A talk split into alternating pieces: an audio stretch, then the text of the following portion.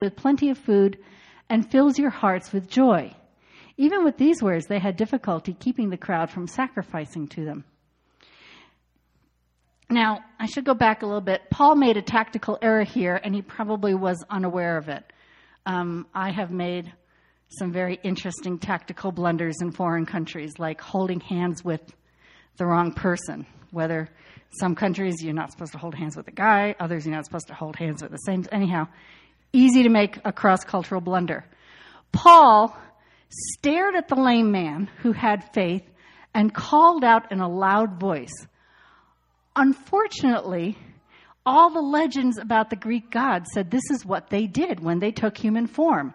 They stared intently at you, and they spoke in a deep, loud voice.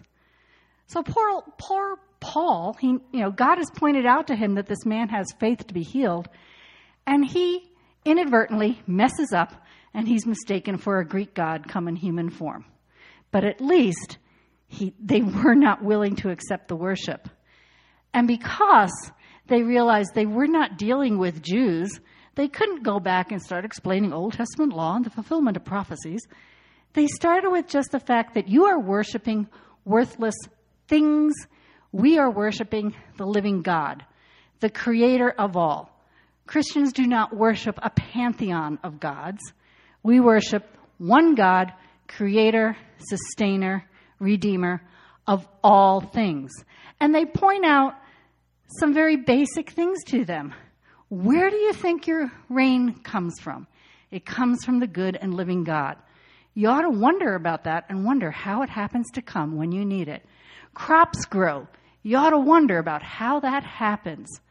God gave you crops. He gave you nature. He gave you rain. He gave you brains because you turn your crops into food. Did you ever wonder how you got that sort of innate ability to figure out problems in life, like how do I turn this stalk of wheat into something edible to sustain me? And he gave us emotions. Paul and Barnabas mentioned joy. God also gave us the ability to respond and love him.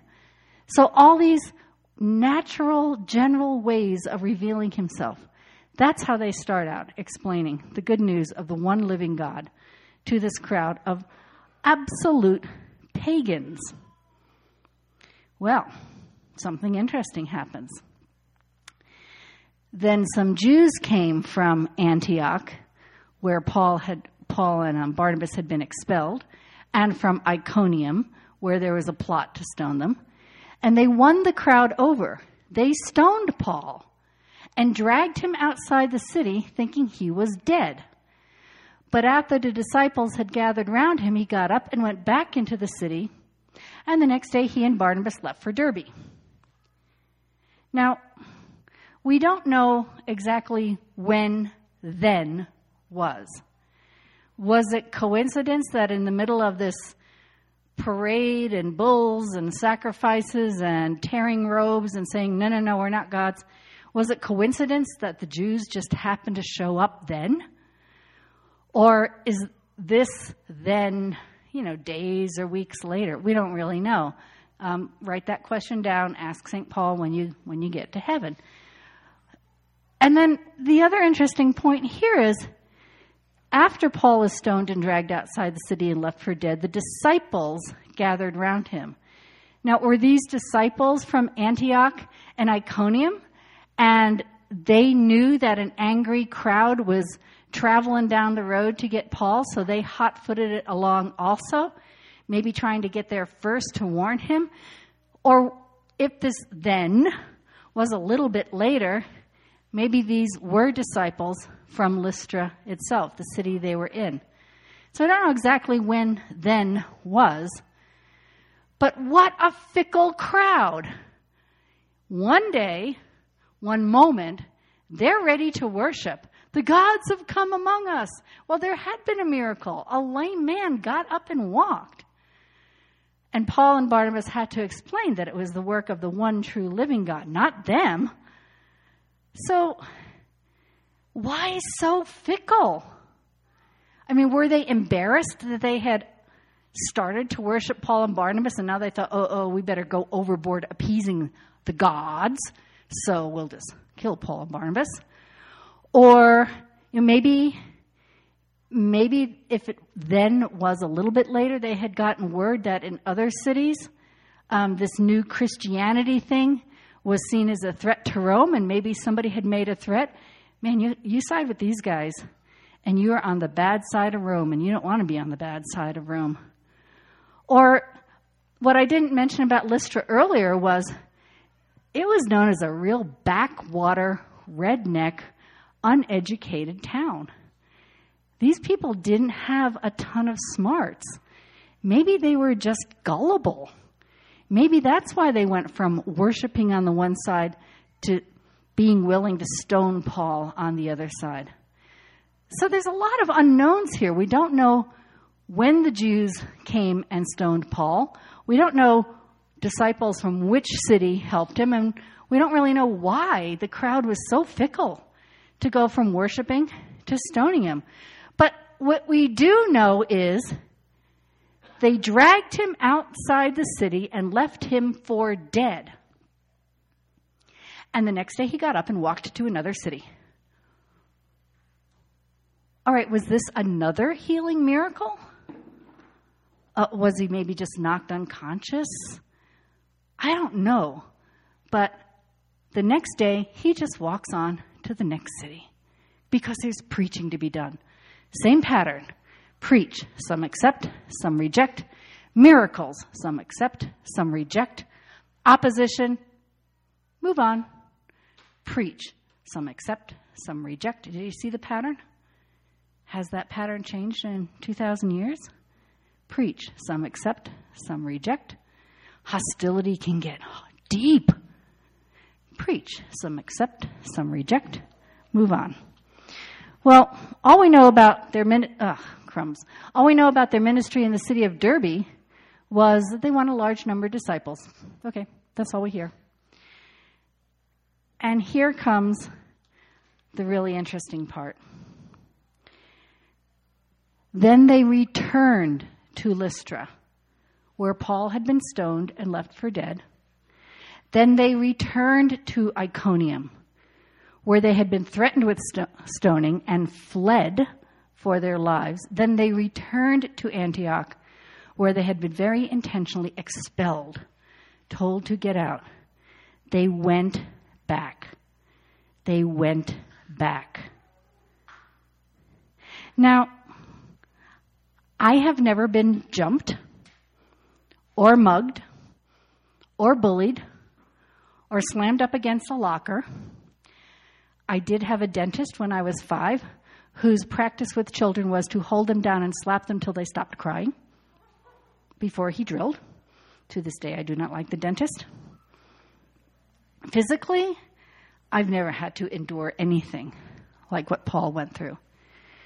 Emotionally, I have dealt with family members and friends with chronic illness, terminal illness, mental illness, that just doesn't go away. And even when I am poorly treated or exhausted or it just seems hopeless, you got to go back. You got to go back and do it again. You got to stay in there as hard as it is. You're called. There's an impulse of the Holy Spirit in your life, and you do it again, and you do it again, and nothing can make you stop. Threats of death, threats of disowning, threats of violence. Nothing could stop Paul from doing it again. How? Why? Ah, dum dum dum. Well, we're missing a lot of the words here, so I'm going to pull them out of um, a real live paper Bible and read them to you because, of course, of course, the key verse for the whole sermon is in this little bit that we're missing right here. So if you want to look along, um, Acts chapter 14, 22 and 23. They returned to Lystra, Iconium, and Antioch, strengthening the disciples through teaching, through their words of encouragement, through clarifying, through giving them understanding, through teaching them the difference between pagan gods and the living God. encouraging them to remain true to the faith. Oh, yeah, don't worry about what happened to me. You just stay true to God. We must go through many hardships to enter the kingdom of God, they said. Paul and Barnabas appointed elders for them in each church, and with prayer and fasting committed them to the Lord in whom they had put their trust. We must go through many hardships to enter the kingdom of God. Now, I don't want you to think that this is, in order to be saved, you have to go through some really sick hazing. Not that. What they're referring to here is the idea that when Christ comes a second time, he will put together the finishing pieces on the kingdom of God that he's already established in which we live. Right now, we are beginning to see fruits of redemption. We see people coming to faith. We see healings. We see miracles. And at his second coming, this kingdom will be utterly completed. But between now and then, the reality is we live in a really hostile world. We live in a world in which there will be opposition from individuals, organizations, systems, political systems, economic systems, nations, other religions, spiritual powers. There's much in this hostile world that will not accept, oops, sorry, getting ahead of myself, will not accept the authority of God. And it's probably not a stretch to say, guys, do you get it? We have to go through a lot of suffering before we get to the kingdom of God. Not a stupid, sick hazing to get saved. Not God saying, all right, I'm going to screw you around something fierce, and then I'll consider whether or not you came through okay. But just the reality of living in a fallen world. In all this story, the miracle that gets me the most is isn't the man who was healed, who was lame and walked. And it wasn't even the fact that Paul got up and walked to Derbe a day after getting stoned. The miracle in the heart of hearts that gets me the most is the miracle that he went back. And he went back. And he kept going back. It's his habit. Many times as we go through Acts, we'll see, as was their custom, as he usually did, he preached boldly. They continued. And we see words that suggest over and over that Paul would not give up despite the mixed bag of reactions that he got whenever he preached. Later on in 2 Corinthians, he'll, he'll write this, and this is, this is before two imprisonments and an eventual martyrdom. Five times I received from the Jews 40 lashes minus one. Three times I was beaten with rods. Once I was pelted with stones. Three times I was shipwrecked. I spent a night and a day in the open sea. I have been constantly on the move. I've been in danger from rivers, bandits, my fellow Jews, Gentiles, in the city, in the country, at sea, and from false believers. I have labored and toiled and often gone without sleep. I've known hunger and thirst and have gone without food. I've been cold and naked. And besides everything else, I face daily the pressure of my concern for all the churches. Wow. Here is a guy who would not give up.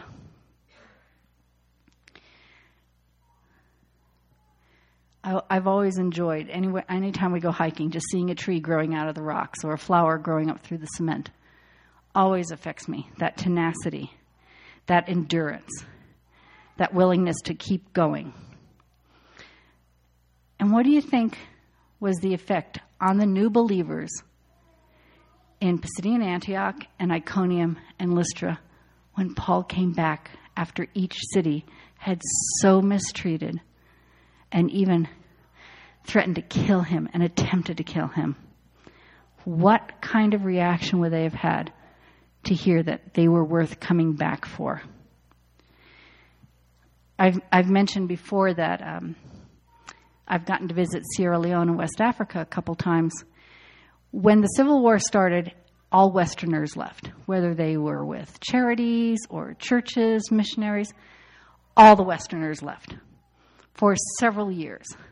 All Europeans and North Americans left. It was so dangerous. And when the opportunity came to go back, right as the war was ending, I really debated. I mean, was going to cost over $3,000. And I thought, if you got a war torn country, don't you need the money more than you need me? But a group of us went with World Relief, and I asked one of the Christian leaders about that dilemma I'd had, and he said, No, no, no, it's so good that you came. The expression they used was, We felt like we were winking in the dark and no one saw us. And just the idea that they were worth going back, even before the war was completely over, the healing that could be accomplished just by sitting there for 10 days hearing stories, horror stories, horrible stories, and affirming their worth. That it was a huge amount of money to them, and to think that I'd spend it just to go to Sierra Leone. The power of going back. And since it's a Black History Month, I think of Martin Luther King and even his work in Selma. Maybe you saw the movie. Um, they had to cross a bridge to get from Selma to Montgomery, Alabama. And the first time he led a group of about 2,000, it was um, March 7th, 1965, and they were attacked. Two days later, he said, We're going to do it again. And they got to the bridge, and it was pretty obvious they were going to be attacked. And he said, Everybody kneel down, we're going to pray. I mean, how freaking vulnerable is that?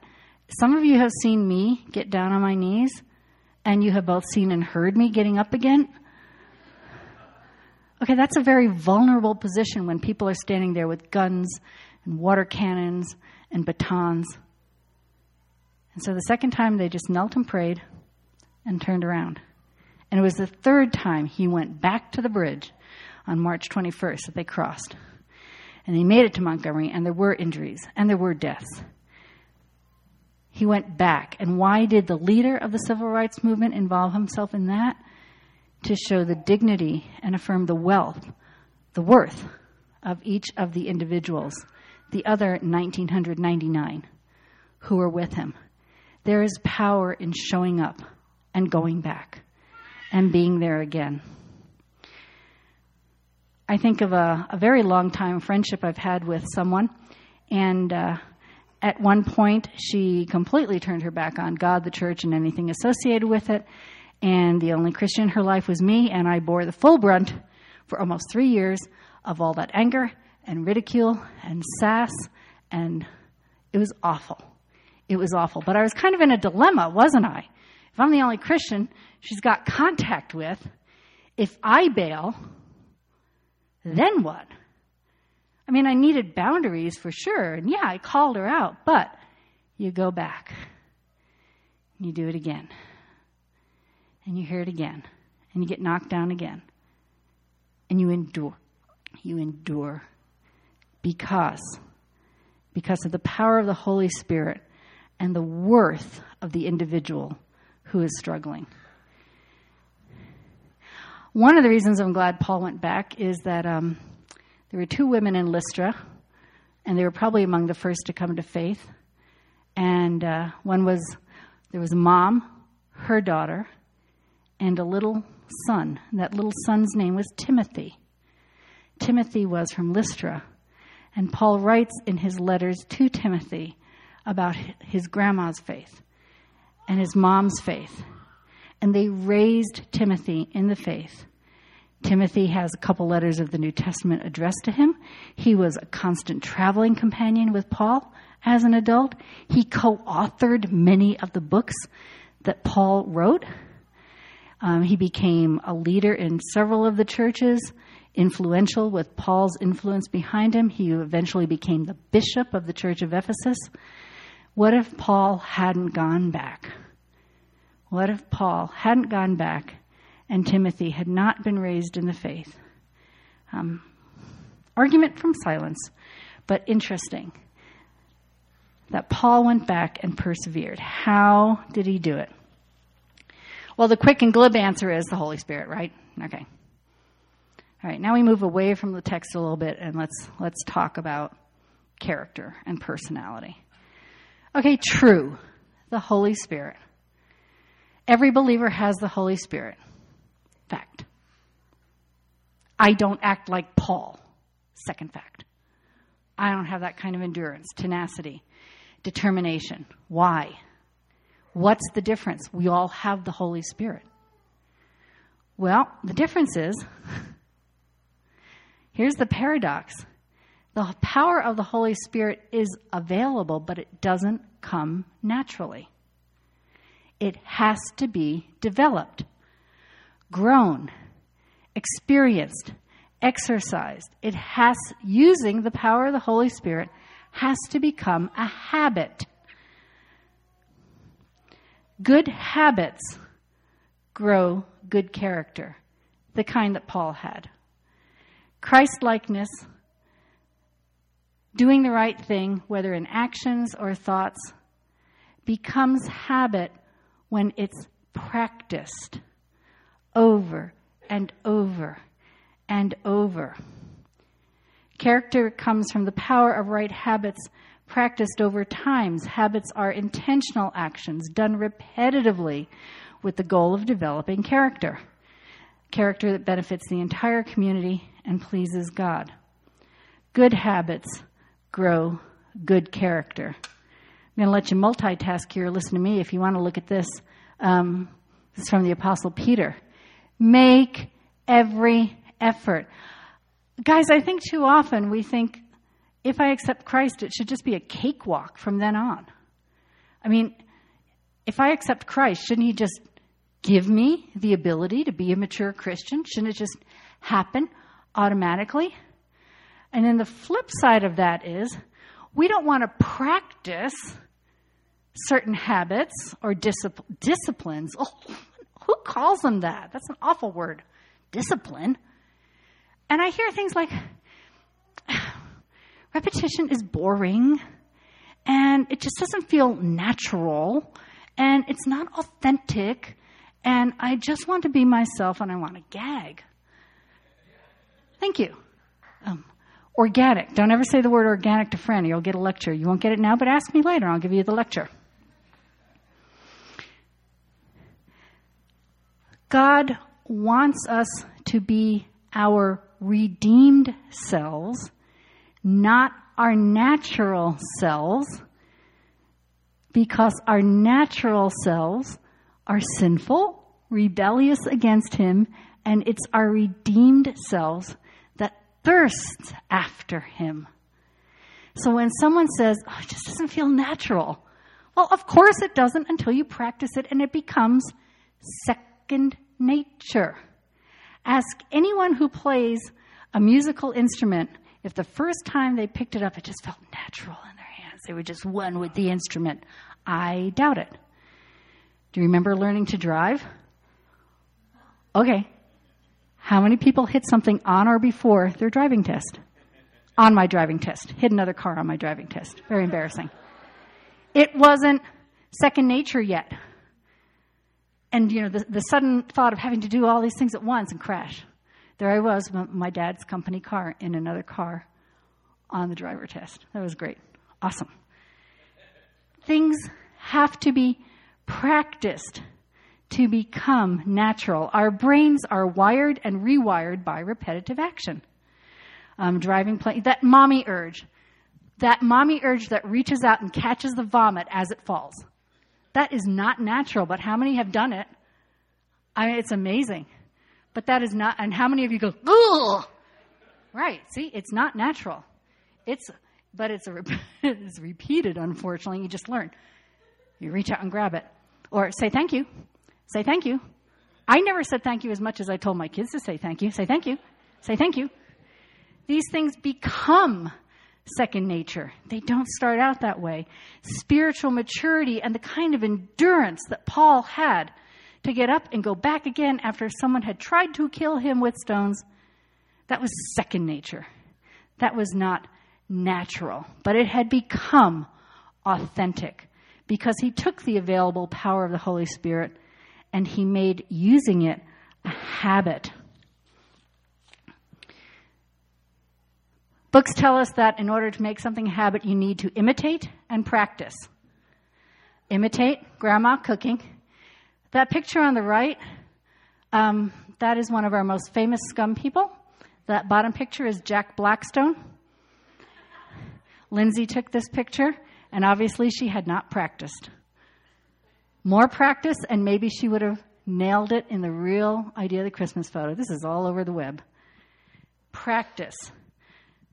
Serious practice. We had friends who went to India as missionaries. They were going to be living in North India, and they were not going to be able to pop down to 7 Eleven or Safeway for what they needed. She practiced before she went, making everything from scratch. Gave up an awful lot of convenience unnecessarily ahead of time to develop a habit of knowing the difference between the icing sugar and the flour, because cakes don't rise well when you make them with icing sugar. She found that out during practice. We had another friend our age um, who grew up in the Soviet Union, and he said their youth group used to practice extreme fasting.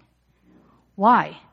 Not in case, but for when they were arrested and put in jail.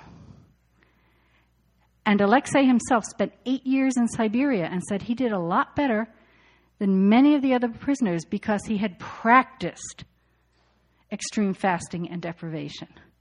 Those are some extreme cases, but you practice to develop spiritual maturity, perseverance, other good habits. If you've ever had a coach in a sport or any kind of a discipline, you know they'll tell you, do it again, do it again, do it again. And you're like, how many freaking times do I have to do it again? Practice it. It has to become second nature. For us in particular, here are some practices I would urge all of us to both imitate in those we see doing them well and to practice so that we can form good habits in our faith. We may not be in the position that Paul was, where life or death depended on it, where he had to get up and go back to the city again. But here's a few to re- here's a few habits to develop. Remember your faith.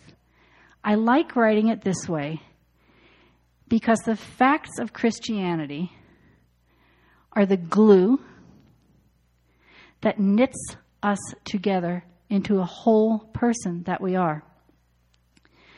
Paul knew about Christ's death and resurrection. He knew that all would be redeemed. He knew at Christ's second coming, this kingdom would be culminated, righteousness would be established. He knew these things as fact. And he let that guide his thoughts and his actions, that confidence in the facts of Christianity. He was knit with truth and glued with God's promises because we, more often than not, tend to live rather schizophrenic, frenetic lives. We're great and holy when we're here Sunday night. And Monday to Saturday, that could be a crapshoot. We need to unify our lives and slow down long enough to consider how faith should actually affect daily decisions. I had a friend once who worked for Qwest back when that was a thing, and he was told to lay off his department. Fun. He figured out, as he just looked at the list of names of single moms and entry level college grads and high school grads, and he thought that with his experience and his expertise, and the fact that he'd had a couple decades to develop good spending habits and save money, he went to his bosses and he said, How about if I quit? And that should provide the salary for all my department for another year. There is a faith decision. That is not natural to say, no, no, no. Keep them, take me. They didn't actually accept that offer, but it bought time. It bought time. But that, that was putting faith into practice. I remember when I was trying to choose a place to do a PhD, and I was think, looking at some places in the UK. Would it cost fifty to sixty thousand dollars for a degree?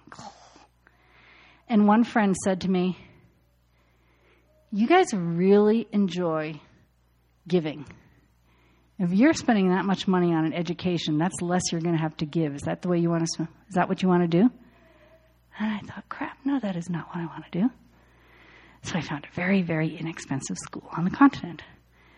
But that challenge about, no, no, no, before you make that decision, where is faith? Re remember, reevaluate. If Christianity isn't working out for you, put the pieces together again with the help of somebody for whom it is working. If maybe you've been trying to make a convenient Christianity and trying to make God fit into little boxes that suit your lifestyle. Maybe you need to destruct your lifestyle and remember it, put the body back together again according to God's truth. Second habit would be showing up. You are the choir. I get to preach to you right now. Worship services are intentionally developed here at SCUM in order to help us develop good habits and character. We say often after the, ser- after the sermon, when we're getting into the communion part, it's time for you to do business with God. Well, the second you show up, God is doing business with you. The fact that you're here is putting yourself in a position to hear from the God who is already present, not because he likes this building in particular, but because his people are gathering and here's some of the elements that we use in a service. We do gather. You'll hear songs. Kind of tells you slow down, shut up, pay attention. We have gathering songs to bring us into God's presence. Music is a great way of bringing up your emotions that maybe you didn't even want to think about, and no way could you put in words. We have a gathering prayer get our hearts and our minds focused. When we're showing up like this, we are building habits. We listen to the scripture. We're letting God speak. It's His word. Every week, we have prayer. We say audacious things like, Your sins are forgiven. Whoa. Or we say things like, God hears our prayer. We have the worth and the dignity, and God has the power to forgive sins. And every week we rehearse this, we say this. We're trying to rehabituate ourselves, change our habits, get our focus click, click, click on God, and not on the patterns of the world that says, What's in it for me? Are you worth it? You screwed up once. Why should I trust you a second time? Here, every week, you will hear, Your sins are forgiven. God hears your prayers. We do communion every week because every time we do it, we are remembering Christ and the sacrifice he made for us. His death and resurrection make it possible for us to have a relationship with God. And it levels the playing field. You don't have to pay for communion. You don't have to be better than the person sitting next to you. The welcome that followers of Jesus receive in communion just levels the playing field between all of us. And we do that every week as a reminder that we all need a Savior. At the end of the service, we do the Lord's Prayer, and all this is very intentional. The Lord Jesus taught us to pray, Our Father. That prayer, 2,000 years old, right out of Scripture. Jesus taught us to pray it, so we were remembering Him we sing this short song of praise called the Doxology. It was written in the 1600s. So we're remembering that we're not in this alone. Thousands of years, millions of believers before us. These are the habits we develop just through coming to a worship service. And then we have a benediction, bene, good, diction, words, good words to send us out, to remind us that it's not about how good we feel when we come here. It's about the habits and the reforming of our minds that we then take out so that we can be Christ like to others.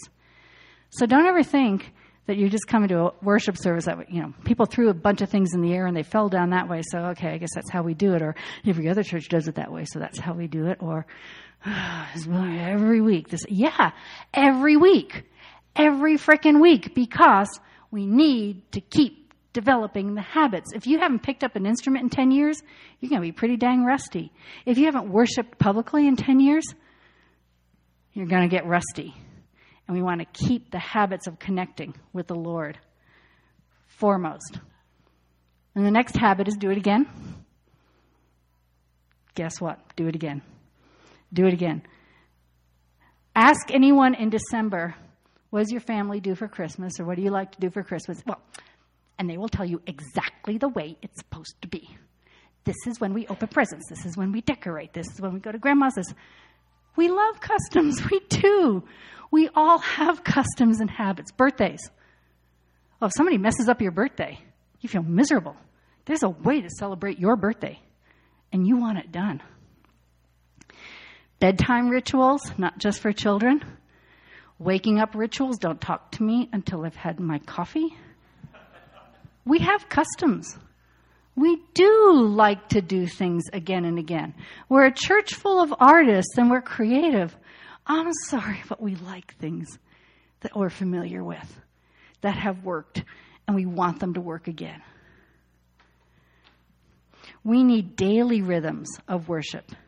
We need intentional conversation with God throughout the day, through studying Scripture. And we need the weekly habit of doing with others what should be daily habits. Every day. Whether you like it, whether it feels natural, whether it's not meeting my needs. Yes, it is. Worship and prayer and study meet your needs because it puts you in a humble position be- before the Lord of the universe. Worshipping with others meets your needs because it tells you that you are part of a body that supports you and that you have responsibilities beyond yourself toward others. Worshipping together meets our needs, and using some of these ancient elements and some of the newer elements tells us that we're connected across time, 2,000 years of Christianity, across all cultures. Who will say the, the Lord's Prayer, same as we do, reminds us that we're not in this alone. Great habits to develop, to repeat, to imitate. Last habit of forming good habits change your focus. I had a friend once who told me that he could not be prejudiced. How could he be prejudiced? He didn't even know a black person. Okay, this is the mid 90s, 1990s, not 18, 1990s. He'd never heard of redlining, you know, where um, certain districts can get mortgages, others can't, and informal, unwritten agreements that nobody would sell to that color in this neighborhood. He'd never heard of it. Of course, he never met a black person in his neighborhood out in the suburbs. Never stopped to consider, consider college admission essays and whose sounded good and whose didn't sound so hot. So he never stopped to consider why he got to go to college. Never met any black people there. He never considered basic racial profiling or the fact that blacks don't show up a lot, at least even a decade ago, in certain professions because, you know, you get a job from whom you know, and if you don't know someone, then you don't get the job. And guess what? In his little field, it was lily, lily white. He didn't realize he was a product of his culture. He honestly thought, I'm, I can not possibly be, how can I be prejudiced? I don't even know a black person to be prejudiced against. We're all products of our culture. We all have allegiances to something. And if you have not habitually and intentionally become clear in your mind what you're worshiping and what goals you're going toward, you're going to get sucked in to the deep currents and the dominant mindset of the culture. Habits of culture will deform us, and our Christian practices and habits reform us in order to transform us. But culture on its own, left to its own, without our intentional understanding, is deforming and will lead us away from a Christ like character standing in the aisle of King Soopers one day, staring at the tea, and the manager says, Are you finding what you're looking for? And I said, No, I'm looking for fair trade tea. Well, it's right there in front of you. No, that's organic tea. It's not fair trade. What's the difference? And I was a little bit ticked at the time, and I said, Organic is good for me, but fair trade is good for the manufacturer and the growers. Oh. All right, this was two years ago, folks. Food sources are a big deal to us, right? Well, the second, you know, the point with the product of our culture is do you know where your opinions come from? Do you know the source of what you believe and hold to be natural? Is it biblical or is it pop culture? Doesn't mean you need to go out and change everything you've ever thought, but ask yourself what's the source? What's the source of this idea? Where do I get the idea that I need to raise my kids to be independent? Where do I get the idea that we must live in a democracy? Where do I get the idea? Now, that's not going to make it black and white. It's going to make for some fantastic conversations. But let us not assume. Let's figure out the source of what we're doing and believing. And then what's the narrative of your life? We all have a narrative. We all have the tapes we play. If anybody could have played the victim tape, it would have been Paul. They keep trying to stone me, and I was shipwrecked. I can't get justice from the governor. Been in jail for two years waiting for my trial. We'll get to that eventually. Could have been a great victim. He could have been very, very bitter. I mean, right at his conversion, Ananias was told, the guy who was instrumental in bringing his sight back, you know, tell him that he is to be my witness to the Gentiles, and I will show him how much he has to suffer for my name. Oh, thanks for dealing me that hand, God. Jeez. But he was neither victim nor was he bitter.